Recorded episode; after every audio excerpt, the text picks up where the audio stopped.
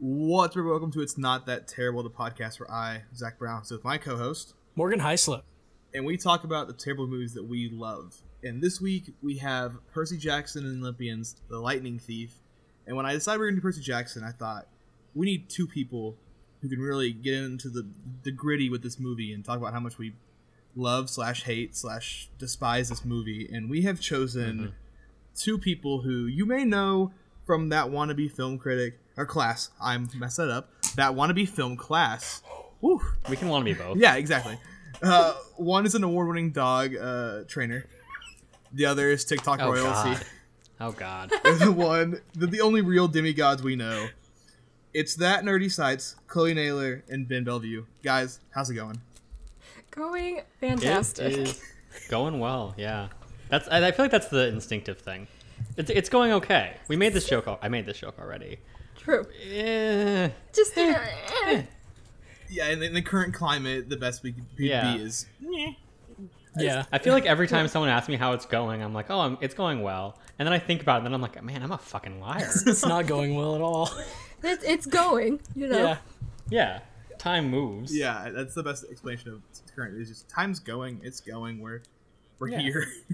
no matter. We're here. Yeah. The powerful play goes on. Yeah, I'm kidding. And so, Percy Jackson Olympians, Lightning Thief, 2010, Mm-hmm. has a 47% on Metacritic, which I think might be a little too high for the movie.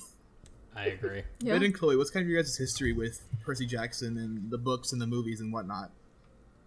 Read the Chloe, books. do you want to lead? Yeah, read the books multiple times. Love them dearly. Uh, saw the movie, was excited, and then the excitement quickly disappeared as the movie went on.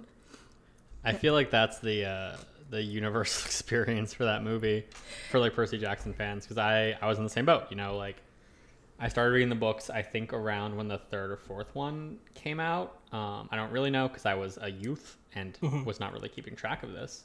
But yeah, I read the books and I was super into them. I'm like, this is amazing. Greek mythology, that's so cool. You know, the stereotypical our age range discovery of Percy Jackson and thus discovery of Greek mythology as like a big concept. And yeah, then the movie was announced, and I was like, ah, fuck yeah. I didn't say that because I was young and didn't say fuck yet, but you know, the spirit of it's there. Let Ben say Um, fuck. and like I have a very distinct memory of being at um, this shopping center in the Bay Area where I grew up, and seeing a poster for Percy Jackson the movie, and I was like, "Oh my god, I'm so excited! I'm pumped!" It didn't occur to me that Logan Lerman being 16 years old in this movie was already a sign of something bad to happen. So I was just like, "Fuck yeah, man!" Again, wasn't actually using that word, but hell yeah, man! This is gonna be hella cool. I'm actually trying to use my the verbiage of young Ben now, and uh, and it came out, and I went to see it, and then I regretted existence happening.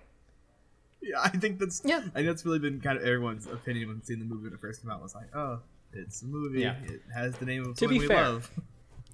To be fair, Chloe and I, the most recent episode of that one we film class that we released, which is like a few weeks old because Black Lives Matter slowed us down and then life stuff slowed us down. Mm-hmm. But our last episode was about the Last Airbender movie, mm. and I went to watch this on Disney Plus, and I saw the Artemis Fowl movie. Um, I didn't watch it, but like I saw the little like you know header being like, "Hey, watch this movie," which I've also heard is quite bad. So you know, maybe, maybe this movie isn't as bad as we give, make it out to be. Yeah, from my understanding, I think this is the good side and Artemis Fowl is the terrible side. Yeah. Just shocking. And then like Harry Potter's the like actually good movie. yeah, and Harry Potter's like top tier, except J.K. Rowling. We'll ignore that. But the movies are really good. Mm-hmm. True. For the movies, yes. The movies are very good. But good. also like this movie has the same fucking director as the first Harry Potter movie. How did Oh, you wow. biff that? Yeah, that's what I How saw do you too. mess that up? Yeah, no. And he did Home Alone, which frankly is his best movie. Yes. Like, dude, Chris. My I don't God, know what how are you you doing? how you managed to just drop the ball that that hard. Yeah. there had more- to be some sort of like studio manipulation going on there um where because you know like we'll get into this later this is uh this is probably a little deeper than what we need to for the intro but the movie kind of is kind of all over the place in terms of budget you know like you have all these you have fucking rosario dawson in here and i don't know i think like this movie kind of screams commercial appeal as much as possible. So I don't know how Absolutely. like I think Christopher Colum- Columbus was probably I don't know. I'd like to think that he maybe wanted to stay a little closer to the source material, but probably couldn't. I feel like he probably got talked out of it. And I feel like the because I know the writer isn't Chris Columbus, Yeah. so I feel like maybe the script just already existed, and the studio was like, "This is what we're doing, Chris," and Chris was like, "Oh, okay." Yeah. Oh, the writer for this wrote Scooby Doo. He also wrote Cheaper by the Dozen. did. So He did. Okay. I love Cheaper by the Dozen. I do You too. know, I do So, too. like, a childhood classic for me. Yeah. Hasn't he written like Agents of Shield yeah, and he's shit written now though? two episodes of Agents of Shield, two episodes of Clone Wars, and Oh, wrote. See, those are good shows. yeah, it's a very odd array of things. Like Scooby Doo is, is Scooby Doo. We've covered that in the show before. It's a movie, but the Cheap Bride Dozen, Cheap Bride Dozen's great. Uh, Agents of Shield's a fun time. It's just kind of a, a weird combination of movies and TV shows. See, I yeah, I don't, I don't understand. I don't know. I don't, I don't know where to lay the blame. Yeah. Yeah. I know that Rick Riordan lays the Oh, blame at the he studio lays based off of his many, many emails. man. his his tweets are salty as of late, especially, Mm-hmm. and I'm loving so it. So funny. Morgan, what is your history? He's ready to burn shit. this? Um yeah, my my experience with this was um in high school I read a ton. I read a whole whole lot cuz I really wanted to be a writer and I read this entire series and then I think a few months later I found out that the movie was happening and I got real stoked. And I watched the movie. I I must have been 15, 16 whenever this movie came out.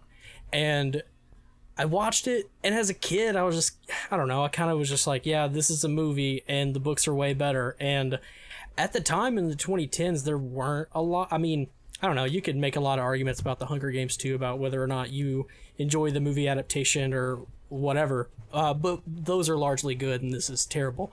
Um, but yeah, this was right when all these books were like getting made into films, and this was the bottom of the barrel. And I don't think I really realized that until I got older, but I don't ever remember feeling particularly strongly about the movie, and I think that says enough on its own considering how much I adored the books.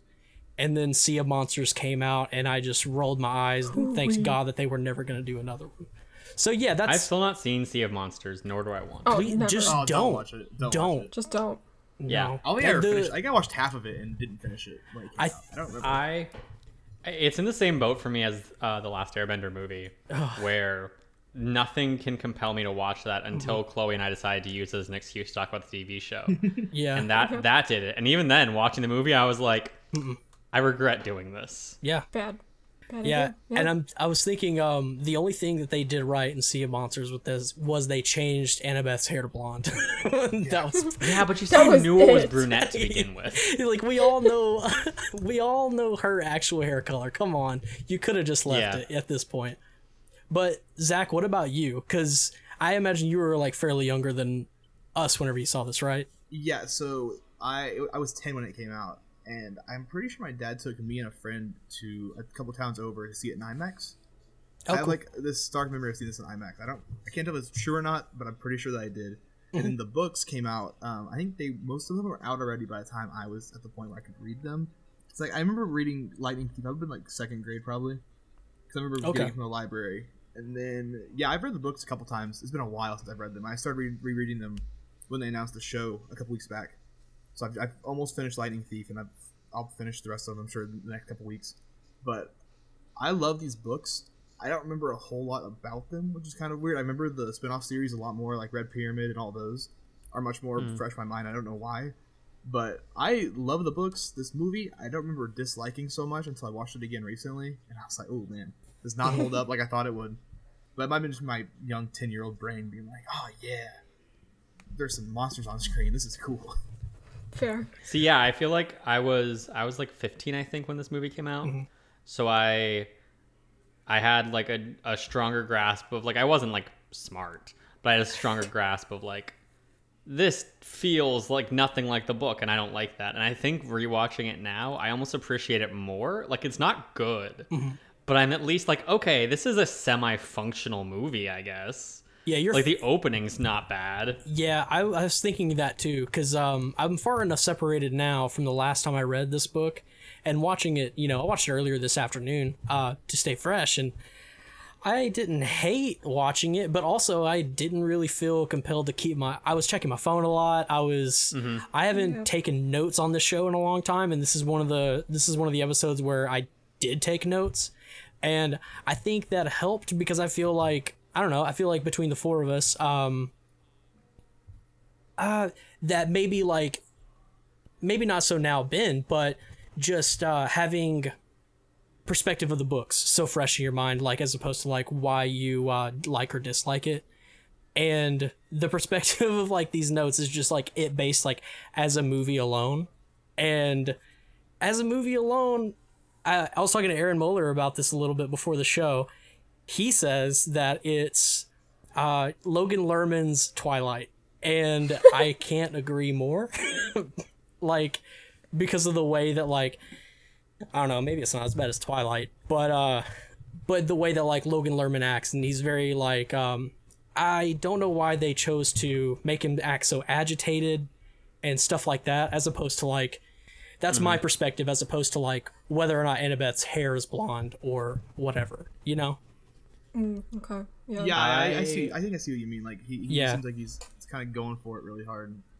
Yeah. to the See. I'm gonna I'm gonna come in as a Logan Lerman defender here for a second and Okay. say that I think that Logan Lerman made his r- role Mm-hmm. far better than it should have been.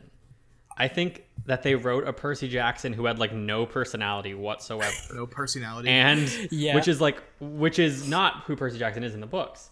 So I think that like Logan Lerman, like yeah, he's weird and kind of agitated, and he's definitely not Percy. It's not like I love him as a character, but I think he at least gave the role some degree of life that I think if he had just delivered the lines without that kind of characterization, Yeah. would have made him just as flat as humanly possible. Um, so it's not like I think his performance is like great because I think a performance does. You have to consider the quality of the writing when focusing on the performance. I think Logan but I think also that, a really like- good actor in general. Like he's a really good actor Yeah. in general. Yeah. yeah, True. I think he was doing I agree. the best he could to provide life where there was none. Yeah, I totally agree. And that's why that's why it irritates me so much to see um I don't know, this movie like not turn out as good because I know Logan Lerman can do so much better than that with the with the appropriate writing. Yeah, like two years later he did Mm-hmm. Yeah. Perfect Wallflower, which is one of his best roles. Yes, easily. True. For sure. Yeah. Easily. Also, watch Hunters on Amazon Prime. He's really good in it. Just throw that out there. That's a series that came out last, or I guess early this year. He's great. Is the one with Al Pacino in yeah, it? Al Pacino's in it. Where they play Mm-hmm. Nazi hunters. It's it's pretty fun.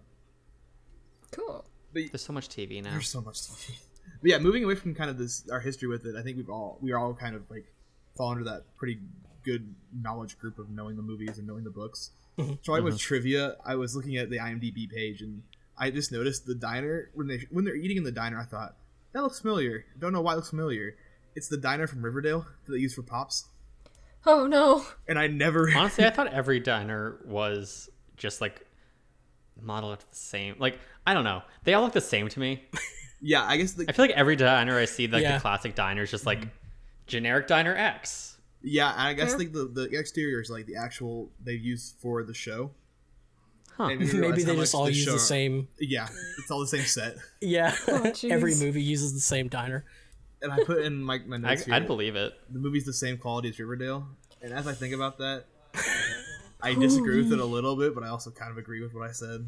So, You know? I've only seen season one of Riverdale, which I feel like is better. Oh, That's it not is. true. I've seen part of season two, um, and then I stopped watching because season two went down the drain very fast.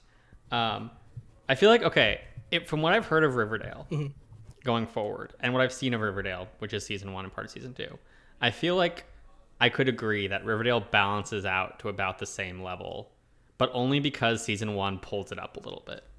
yeah, if, if there wasn't that solid first season of Riverdale, it would not be comparable to Percy Jackson, which the fact that we can compare Riverdale to Percy Jackson in general is pretty impressive and weird. That's terrible. but I, I agree that like the quality is about on, on par. Yeah. And then this is something that I noticed before I even looked at the IMDb. The car they steal from the Lotus Casino is a Maserati, which has the logo of a trident. Good And I one. was like, oh, that's a fun little note. And then it was in Yeah. the IMDb trivia. I'm like, oh man, I'm not special. I didn't find that out. It's something everyone already knew already. And then just like a minor thing that I had was when Luke's playing, he's playing Call of Duty Modern Warfare 2 in his uh, cabin, which is another issue I have with the show is the way the movie is the way they do the cabins because it's completely different. In the Yeah, books. me too. But he's playing COD with a PS3 controller, but then the screen has Xbox commands. Because he's Mm. a fucking hacker, bro. He also has a gigantic gaming PC in the background. It's like lit up. I, I Yeah, noticed that. like okay, so he has a gaming PC. He's playing Call of Duty on the gaming PC. The gaming PC uses the Xbox controller mapping, and he's using a PS3 controller hooked up to it. This all tracks. Oh man, uh, yeah, he's just using X input for it. Yeah, that makes sense. Oh, gamers. man. Yeah, but and they're in the middle of the fucking woods with internet like that. Like, who like who's who's providing that service for them? You know? I can just I can totally see either the writer or the producers or both Mm. sitting there being like, I don't know, man. Camp it isn't hip. It isn't cool. We need to like modernize this shit. You know what oh, kids love? Video games, video conferencing calls with your friend when you need Oh, help. in the middle of the Parthenon in Nashville. yeah. Right. that makes sense. Yeah, they saw Luke's room. They were like, "Hey, get Activision on the phone right now. We wanna we wanna see how much they want to pay us to get MW two on fucking Percy Jackson and the Lightning Thief." I wonder. It's also so weird how uncommunal, like, because we were talking about the camp, the mm-hmm. cabins, and it's so weird how uncommunal they make the cabin situation.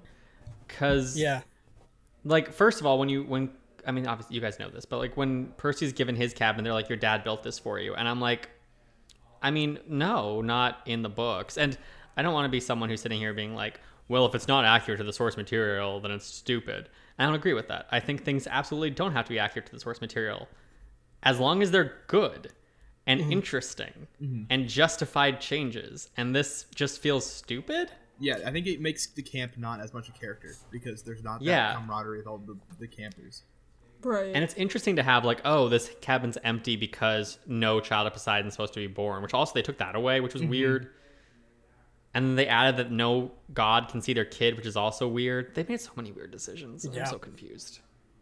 Yeah, I man, Luke's ca- like the cabin thing really got me this time around watching it. Now that I read the books recently, is like, oh uh-huh. man, Camp Half Blood's like a total like afterthought in the movie. It feels like. yeah, Yeah, because like Luke's, like Hermes' cabin is supposed to be packed. Fi- mm-hmm. Like even if you forgive that they say that Percy's dad built his cabin, which like sure whatever, mm-hmm. making Hermes' cabin not this like packed to the brim leftovers cabin just like damages the characterization of Luke. Mm-hmm. yeah, yeah. It makes like the ending not as strong like in the book when it's like, oh, Luke was Yeah. a bad guy all along. In the, in the mm-hmm. movie, it's like, well, yeah, he said he stole shit earlier in the movie. I guess it makes sense that he also stole the, the lightning bolt. It's like, He's like, oh, my dad doesn't care about me. None of the gods care about us. I'm gonna go hang out in my giant cabin that's all mine with my huge video game set up in this camp where I basically do whatever the fuck I want. with his one screen having just kill streaks, which is such an odd choice. yeah, and talking about uh, Luke, and I think like the casting of Luke, I actually kind of like Jake Abel as Luke. Mm-hmm. I think he has a, he kind of pulls it off pretty well. On the opposite, There's a What? sorry. There's in the in the emails that Rick Riordan sent to the producers that um that he eventually released to the public because he was like, "Fuck these guys." he he had a commentary where he was talking about Luke, and he's like, "You made Luke too like clearly evil in this," mm-hmm. and obviously like things can change in scripting from when he sent those emails to what happened so maybe they changed it a bit too. Mm-hmm. But there was definitely like i was definitely trying to pay attention to that when watching the movie and i do feel like jake's personality definitely saves certain dialogue from coming across as clearly villainous Yeah. that could have with a different actor so i think he did a really good job of like saving luke from being an obvious bad guy. Yeah. I I didn't feel like it was super obvious watching it this time around because Luke is kind of even in the things that he says, he he's not around very much, and so you only really have two examples of um, the type of uh, chemistry he has with Percy, and both times, like you can totally be like, whenever he says, "If you see my dad, uh, kick his ass for me," like that is the way he says that could be such like a throwaway like thing that like the average oh, if if the rule if the rule is true that they can't uh, spend time with their parents, I'm sure a lot of kids might feel that way, and so like that doesn't come across as like, oh, he's got a bone to pick and he's actually bad.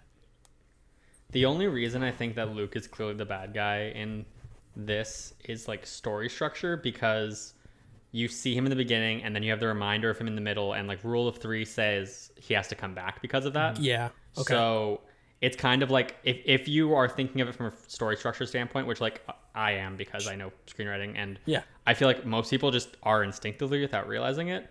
I think there is kind of that build up and I think that could have been saved if you had just kept Annabeth's whole thing with him in there mm-hmm. because if he feels mm-hmm. like a love interest for Annabeth, then it's like okay, it's re it's makes sense why he's still here, but because he was so sidelined to a degree, I do Yeah. think it slightly made him clearly the bad guy because they kept bringing him back, and it's like okay, Yeah. so you're a character, but you've done very little. Mm-hmm. That means We you've got to called do you more. one Yeah. time in the yeah, Yeah. yeah. That makes sense. That makes perfect sense. I think a big part of like his character being different is not having the whole Thalia story with him, like having Grover not talk about him bringing Thalia and Annabeth and Luke to the camp kind of makes his character also feel like a side thing. Mhm. So it's like in the in the book and in the musical because I've listened to it recently. They talk about how you know Grover's bringing them back, and then Thalia dies and gets put as a tree. And I think having Luke in that kind of makes him more of a character in the, the Yeah, overall sure. story. Than the Oh movie my really god. I forgot he even had a sister. Well, it's not his It's- sister. yeah. Oh, okay. Okay. Okay. Okay. It was like he, he, Annabeth, and Thalia. I mean, like they were kind of family, I guess, but not like actually. Okay. It was just that they all were runaways together and came to the camp together. Okay. And Thalia is the daughter of Zeus, and she died protecting Right. Annabeth and Luke as they got into the camp. Okay. Right. Yeah. That's what I forgot. That's where the barrier comes from. yes. Yeah. That's right. Mm-hmm. That's right. Man, this movie, I forget how much it doesn't have in it. It's very, Mm-hmm. it's very a straightforward story. And it's like I understand that sacrifices need to be made when you convert a book into a movie. And like Harry Potter does it too. And even my favorite Harry Potter movie, which is The Prisoner of Azkaban, does it mm-hmm. because they never tell you who the Marauders are, which is weird. Mm-hmm. But it's just it's like so many things are just foundational to characters and motivations Right. and justifications are just gone. Yeah, they didn't do a lot of world building, and so you, I if if they did, it's very it's very like thin, and they're like, yeah, mm-hmm. demigod or gods are real. Now they're now you see there are all these demigods, and there's a camp for them, and that's all they give you. There's no, like you said, there's no sort of um, we don't have any background on Annabeth, like why she is the way she is. Um, the first real conversation she has with Percy is whenever she decides to run away with them, which was just like really strange, but And they also they introduce her essentially as just like an object of desire because Her first you know, in scene is the- her in the in in the book the the first thing you see of her is her pestering about the quest she wants to go on. And it's like, yes, Percy's inner monologue is like, wow, she's beautiful because Percy's a fucking simp for Annabeth from day one. Right. But yes. but still, it's like it's defining her by more than that. And in this, there's two scenes where Annabeth is just something to be looked at before you actually see her speak. And I'm like, dude, That's not great. Yeah, totally. Yeah, and then like I I have written here, like on the opposite side of Jake Abel being Luke, Alexandra Daddario, I don't think is a great Annabeth. no, No, not No. at all. No. They talk about I was reading in, In- in the trivia was his so um, Logan Lerman's sister in Percy Being Wallflower also auditioned to be uh, Okay. Annabeth, which I would have preferred. I think I like her a lot in the movie. In Percy Being Wallflower, I think she'd been a good Annabeth, but granted, one movie is not a great example. Sure. But yeah, I just, she just feels very stiff. It's just that doesn't feel good.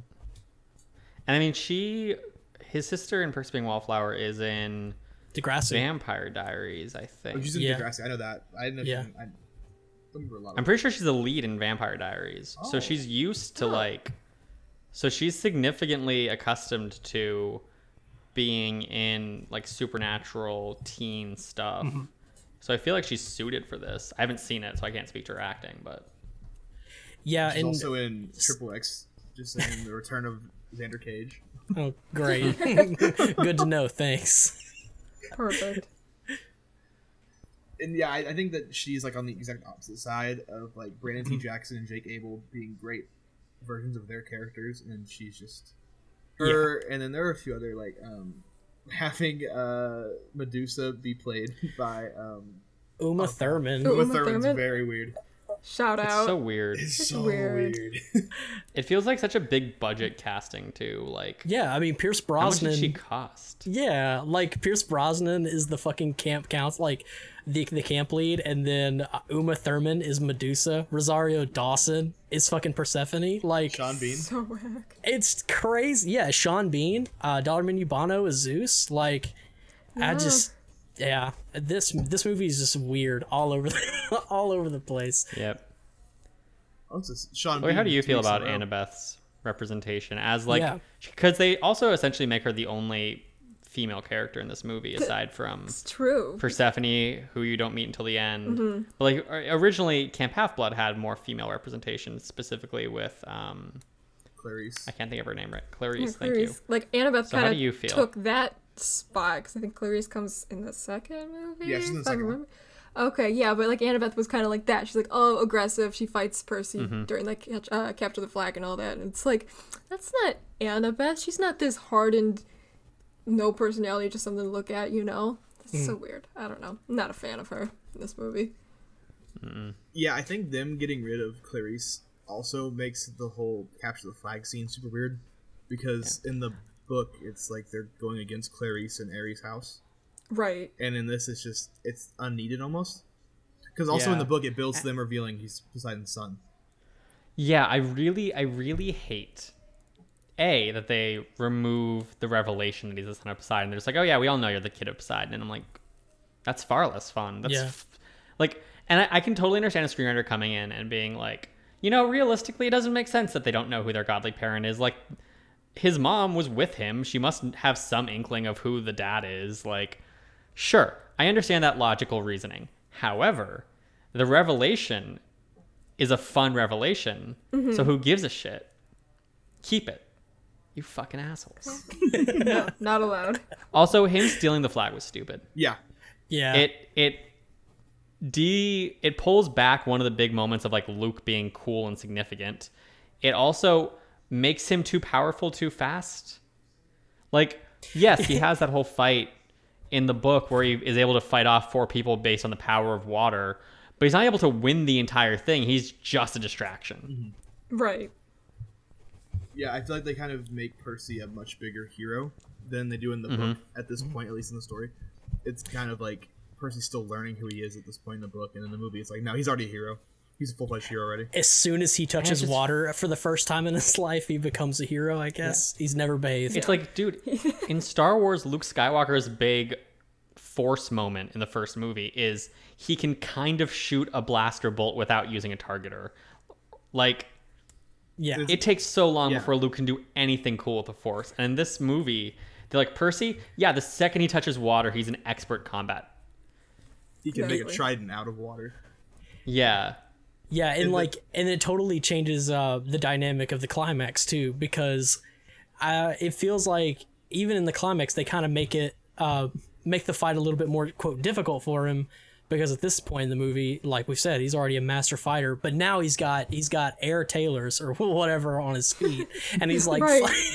like he's flying around, and everything gets so much more difficult. But whenever what you really could have done in that fight is not blow your load in like the first 30 minutes of the movie um, and give give away this thing make like explode the water tower and then percy jackson kicks ass that would have been a cool moment but it, but the end fight is just like oh yeah at this point he okay he's a he's a waterbender um and now the fight's over Yep. yeah Pretty it's much. He murders Luke. That's a, another thing.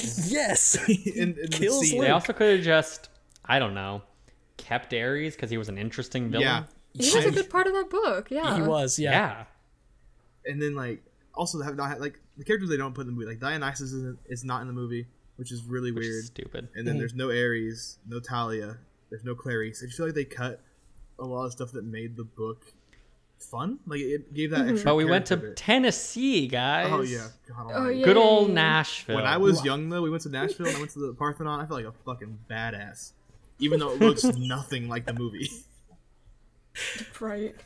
Jesus. we love to see it. truly Yeah, the whole cross country thing is also super not fun because they skipped the best part of the book, which is the St. Louis Arch part.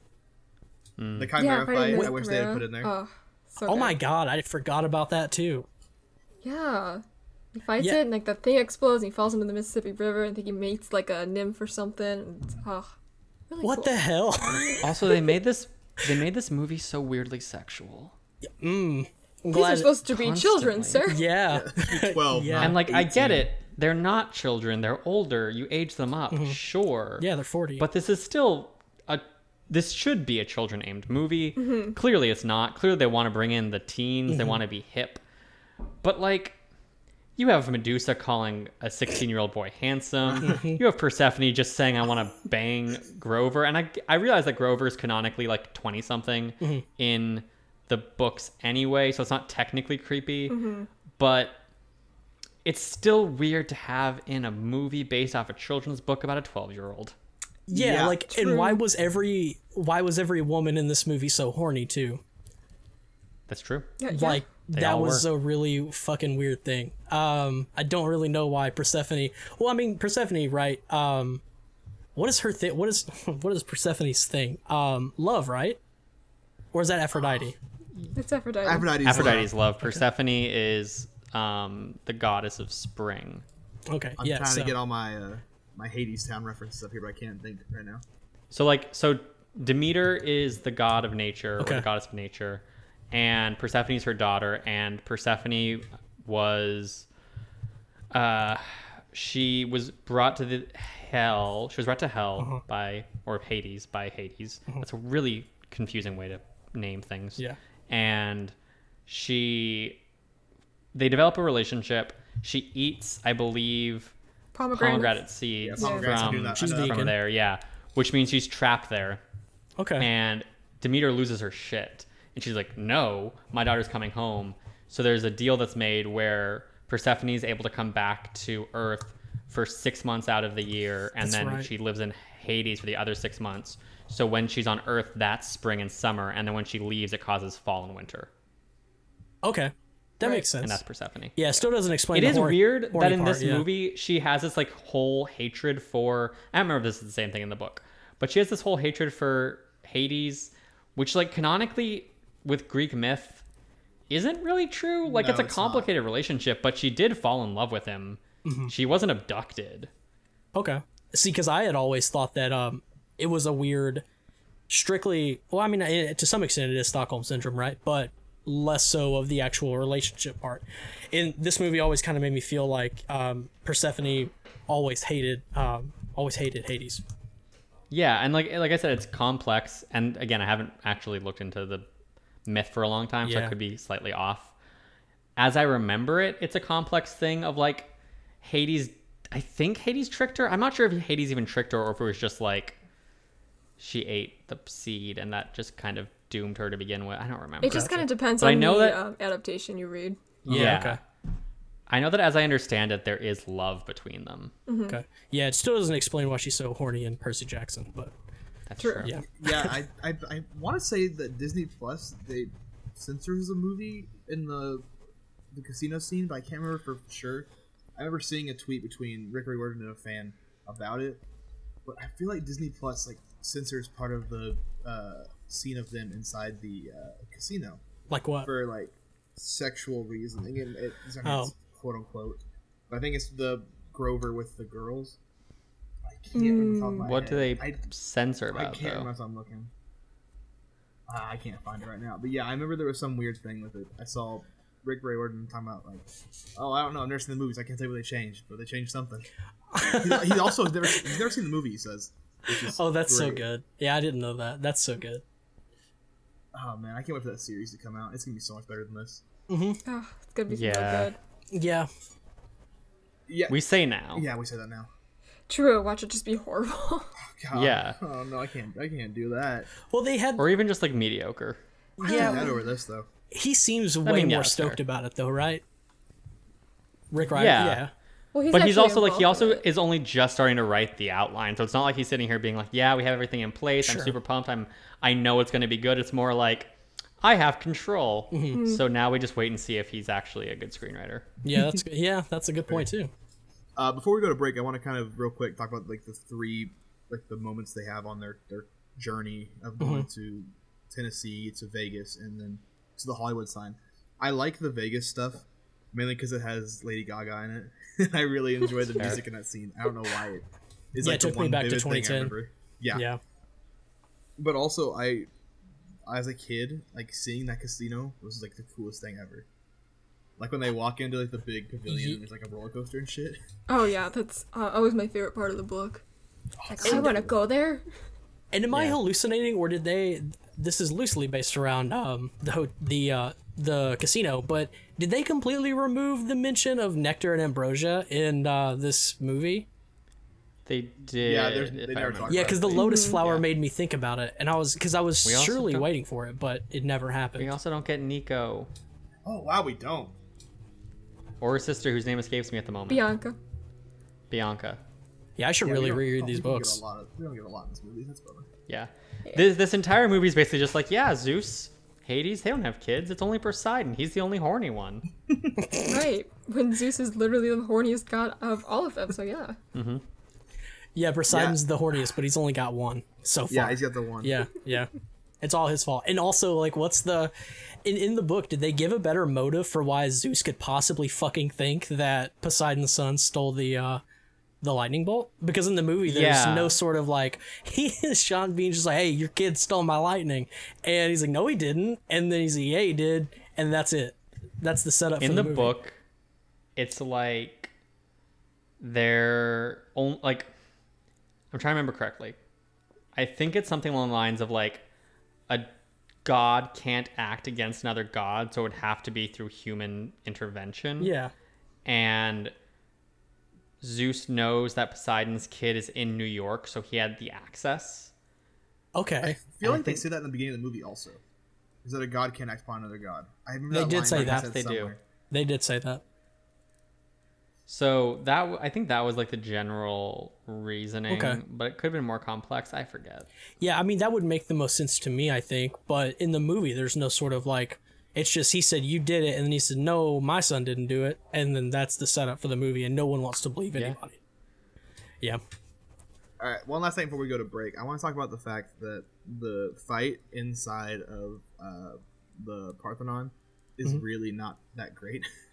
it's No. it's No. so bad, and like Percy, like throughout the movie is like, oh, this is Greek myth thing, this Greek myth thing. How do you not know that you cut off a Hydra's head and two grow back? I feel like that's like base Greek mythology knowledge. The weird thing is that I feel like this movie, and I, to a degree, I guess like you don't have a narrator, you don't have like Percy's mind mm-hmm. narration to explain things to you, so someone needs to ask a question, I guess. But actually, that's not really true. That's lazy writing. But I feel like through much of this movie, characters didn't know things that they should clearly know. And Percy's a case of that with like the Hydra. But the thing that always stood out to me was Grover, because he would keep being confused by things, and I'd be like, Grover, you're from the magical side of the world. You should know He's these like, things. he's like, oh hey, uh, farrier to the dead, you want cash? Here's some money. And then Percy's like, he wants the drachma, and he's like, ah man, you should have told me that sooner. I'm like, Grover, How'd you not know? He'll just randomly yelled Percy at some point. He yells Percy the exact same way like twelve times in the movie. Percy! yep. Just like so we're so we're adding this to the Rise of Skywalker genre oh of no. yeah. uh, token black character to yell protagonist's name as Oh, sole wow, source of you're right. characterization Oh, Yeah, no. cinematic universe. This oh, was the shit. this was what started it all. This was the original Oh, Finn. no. Yeah, I feel like this probably didn't start at all. I feel like there must. Oh be no, something there's before got to be this. something before this. we got to go back and learn. Oh god. Yeah, I think it kind of covers what we, I want to talk about with the movie itself. We're to take a quick break, and when we come back, we'll talk about Is It That Terrible? Morgan's View of the Week. We'll be right back.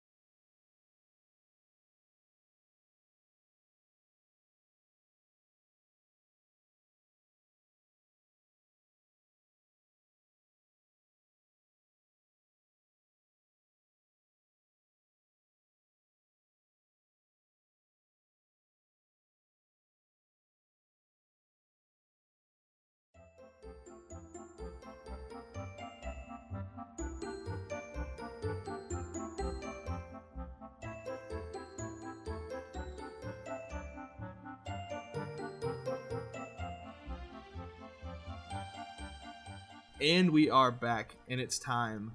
Ben, Chloe, Hello. Morgan. Hey, So Is Percy Jackson and Lightning Thief that terrible? it's pretty bad. Yes. Pretty yeah, not great. yeah, I mean, like we've said it where we're like, oh, it's like not awful by like certain standards, but I also think that when you have a basis for a story and you just consistently make bad decisions that make that story less interesting and worse, it's like I have less forgiveness for you, you know? yeah, mm-hmm. Yeah. Like if if this was just a movie that someone thought of without any basis, I wouldn't hate it as much, and I wouldn't think it's as terrible because it's like okay, like it's still the same quality of movie, but you, this all came to your mind, like this was all your thought process.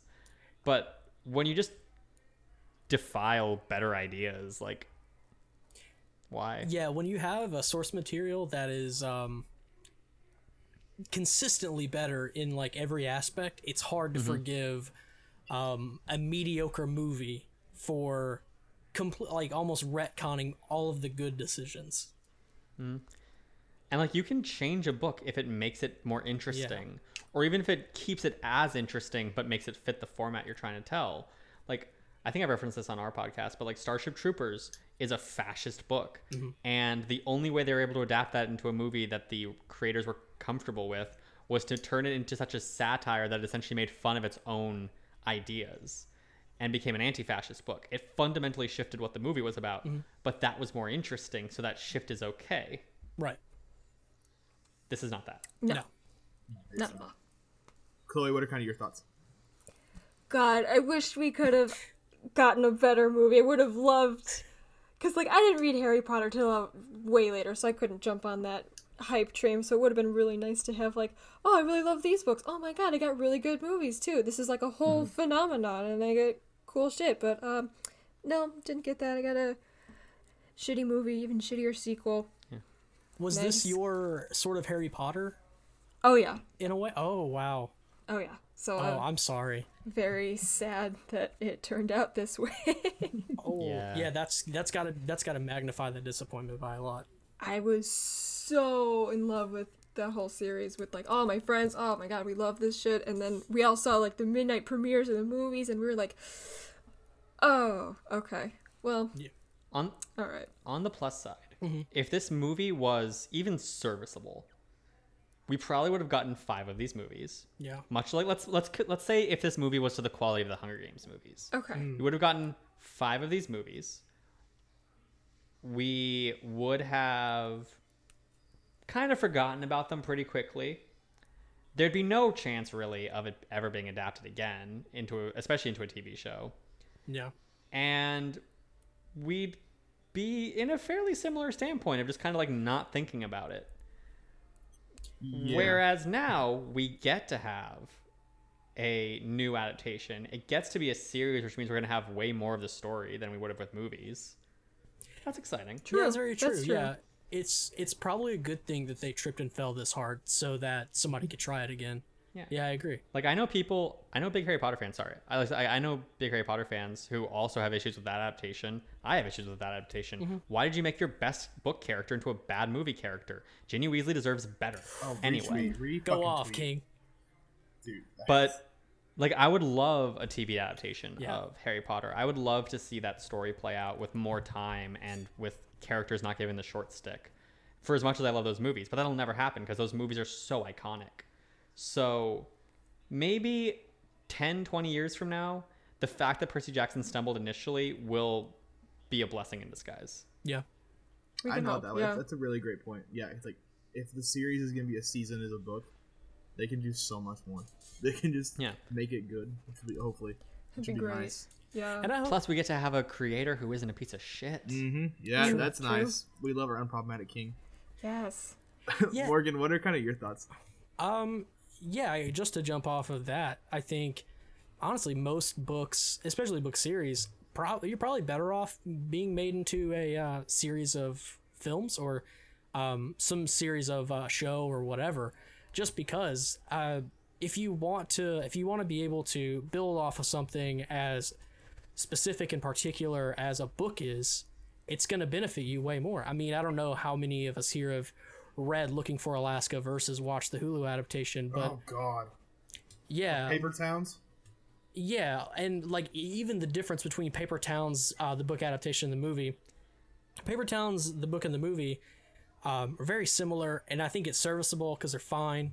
Um, Looking for Alaska, I think that the show does uh, an interesting way to retell the book uh, in a different way, and still sticks the landing. I think, um, but like I said, like I've said before, that I'm kind of a sucker for. Um, make me feel like as shitty as you want to make me feel in a movie or in a book or something and looking for alaska kind of just does that too so i'm hoping i'm hoping that rick riordan gets better control of whatever this disney plus series and i i'm praying i will i will go to church for this to just hope that and pray that the percy jackson series adaptation is not another artemis fowl God. and I think like that is the scariest thing that we've seen so far from the Disney Plus adaptations. Um, so I'm really just hoping that like that's uh that's the trip up on Artemis Fowl, and that hopefully maybe they can make that better, and hopefully this can be better at a later date. Yeah, And really, I think the really the hope. longevity of Percy Jackson also helps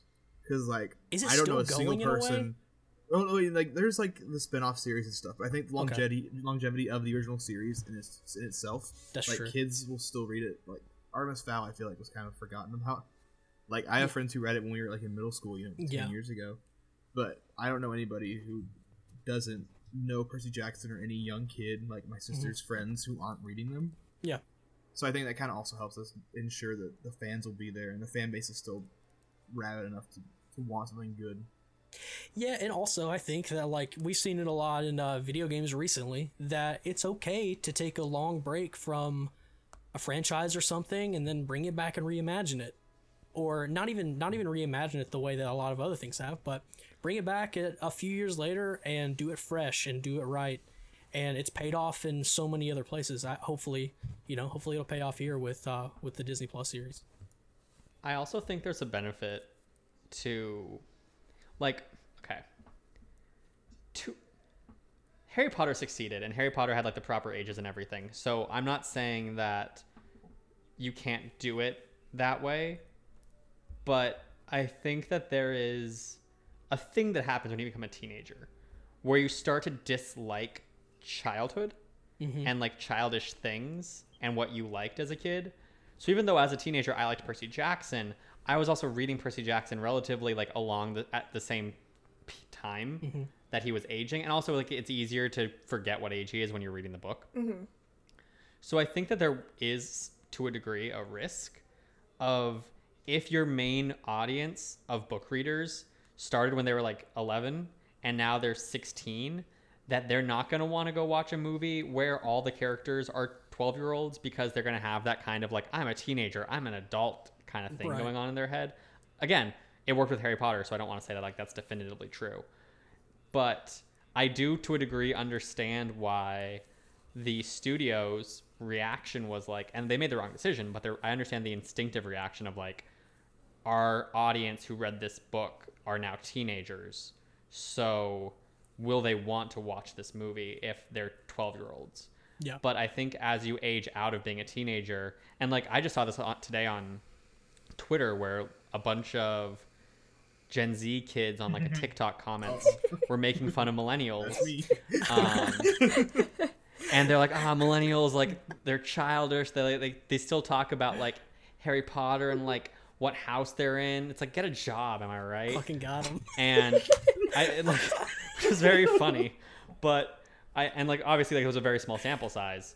But I do think there's that instinct when you're a teenager where you just buck against childish things, and then when you get into your late teens, twenties, you start to say fuck it, mm-hmm. Yes. and you go back to liking childish things because you realize it doesn't matter. Mm-hmm. So I think that there will be a benefit of there being such a large gap between when a lot of people started reading these books and the age they are now.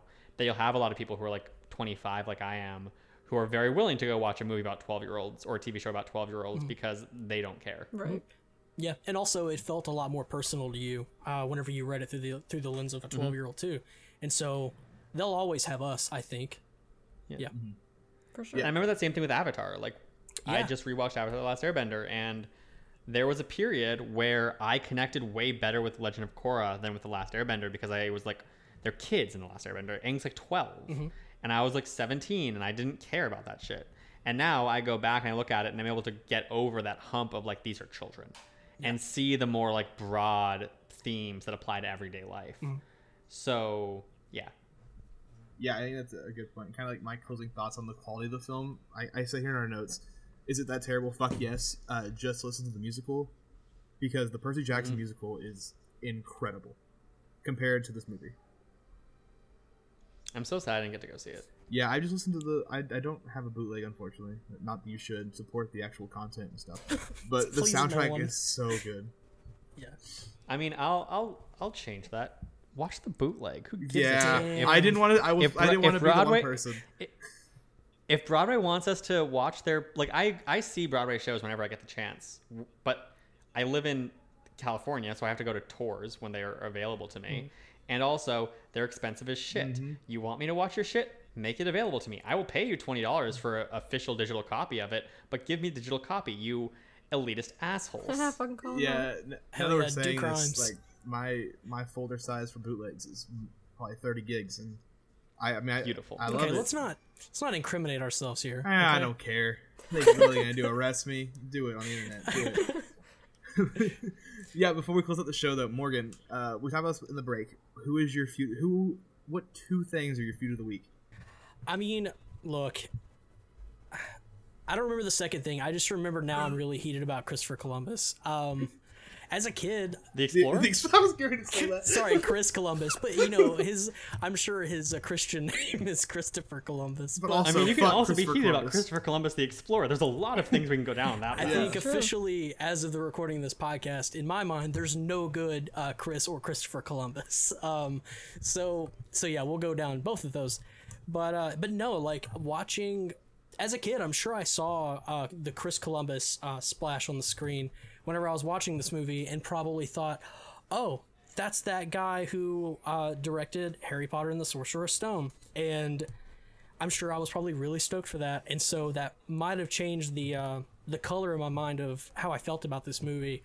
But watching it again, and even with the context of you know speaking with you know everyone here, I don't know how I don't know how this happened. I it has to it doesn't make a lot of sense because we talk about how he has he has um, rights as a director and rights as a producer. So at first we were kind of dismissive about like whether or not um uh, how much creative control he might have had if he got approached with a script and you know they're like hey can you make this? And then maybe he quote did the best that he could um i don't i still don't know how this happened but it is completely tainted the way that i see like chris columbus a little bit because i know that he can do so much better. And this movie was just so far from like the amount of world building we got in Sorcerer's Stone, the slow burn, the climax, how it was put together, how it was shot, and then this is just like, oh, there's a climax in every single act of this movie, and it is just it doesn't make a lot. It the movie makes sense from start to finish, but the choices just do not make any sense, and and that's why like I, Chris Columbus, meet me on the fucking street, you know so that's what that's all I've got to say about that. Uh, at this point, fuck Chris Columbus. Um, if you are listening, Chris, I'm sorry, but you know, fuck you. You know, Yeah, I, I it's, a, it's a really good point. Looking like I'm looking at his, his Wikipedia page right now and his like producing credits and stuff. Yeah. like he produced Rent, which we talked about earlier. I think it might have been in the break also.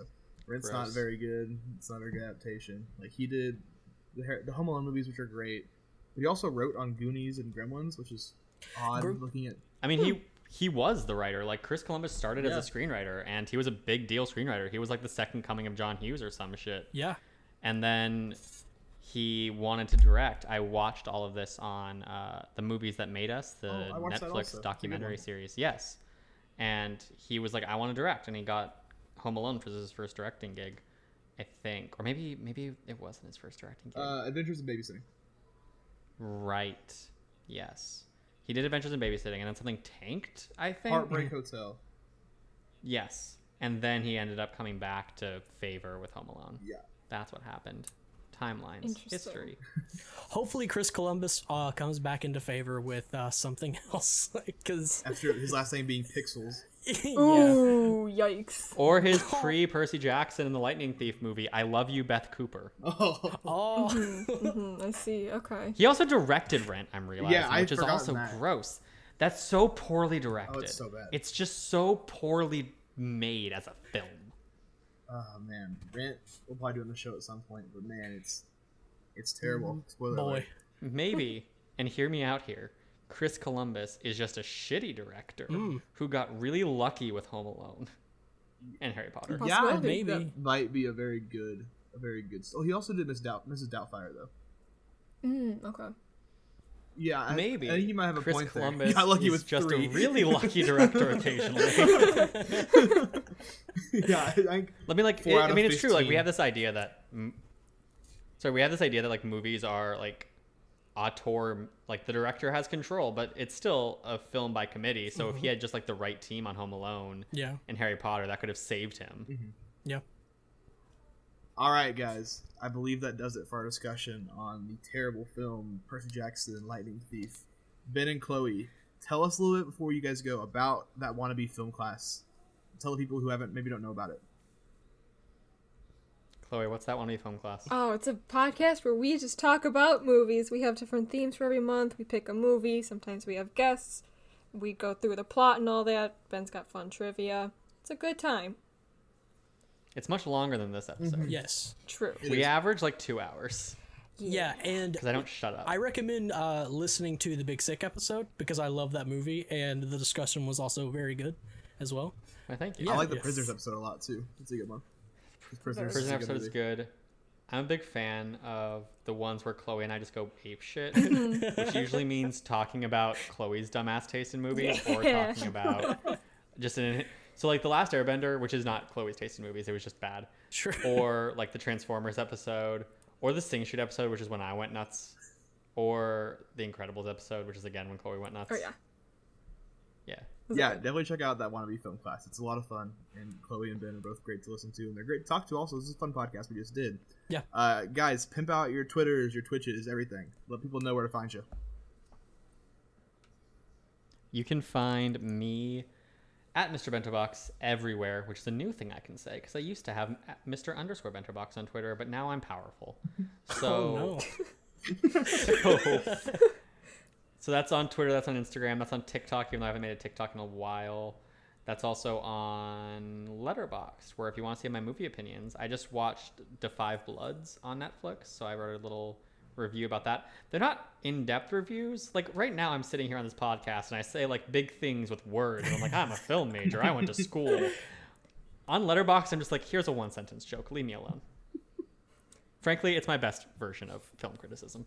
You're absolutely correct. Because Chloe, I, where people find you at? I do the same thing on my Letterboxd. Just you want a one sentence joke? I got you. So I am at Echo Clo everywhere. That is Letterboxd, Instagram, Twitter, and I stream on Twitch too. I always think, like Ben said earlier about TikTok, it's always funny when I'm scrolling through my TikTok for you page, and one of you two pop up, and I'm like, hey, right. I recognize people. I know these people. This is fun. We exist. yes. Yeah, it was honestly hard to choose uh, who was going to be TikTok royalty in the intro. so Nice. Definitely her. yeah, I was Chloe's got a little bit more clout than than us on TikTok, but you know we'll give it to her. Thank you. Yeah. Yeah. Morgan, where can people find you at? Uh, if you want to find me, I don't recommend it. You can find me at Morgan Highslip on Twitter and Instagram. That's it. You can listen to me here with dumb bullshit. Um, that's about all I got. Zach, where can people find you? You can find me on Twitter at YROKAZ underscore NWORB. I really hope at YROKAZ comes free at some point soon because that's Never. so long. Uh, you can find me on Twitch at YROKAZ. Find me right here on this podcast. Uh, yeah, that's pretty much it, guys. Uh, ben and Chloe, thank Zach, you so much for coming on. Go ahead, go ahead. Before, how do you pronounce your Well, handle? it's my name backwards, and I understand know, what it is. I know Snowbike Mike calls it Wyrokaz. Everyone else just says Zach. So I guess Wyrokaz is the best example. Okay. Can I pitch you a different pronunciation? Do, Do it. it. You're Irokaz, and you make all of your icons Uncle Iroh. What? it's just T. Nothing but T everywhere. Yeah. The rebrand. See, All right, at one you, point, you guys heard it here. See, I already okay. Wait, I already did the rebrand because at one point Zach and I both had our first and last names backwards, and This is so weird. yeah, and so mine is unique enough that I was just like, you know what, fuck it, I'll just claim Morgan Hyslop on everything, and so that's what I've done. So get mm-hmm. yeah, how about get a better name, Zach, and then claim it Oh, on damn everything it. else. Okay, Yeah. Fine, fine. I'll just do K A Z backwards. Wow, I can't believe the T is actually coming from Morgan. I'm sorry. just don't get. I try to be pretty chill. Just don't get me heated. Zach gets me heated. I'm good at it. Ben and Chloe, thank you guys so much for coming on and talking about this shitty movie with us and just goofing around. It was a lot of fun. Yeah, thank you. Um, guys. Thanks for having Yeah, us. thank you guys. Uh, Next week we're going to be covering Empire Records with one George Loftus, so please check in for that, and we will see you guys next week. Dab.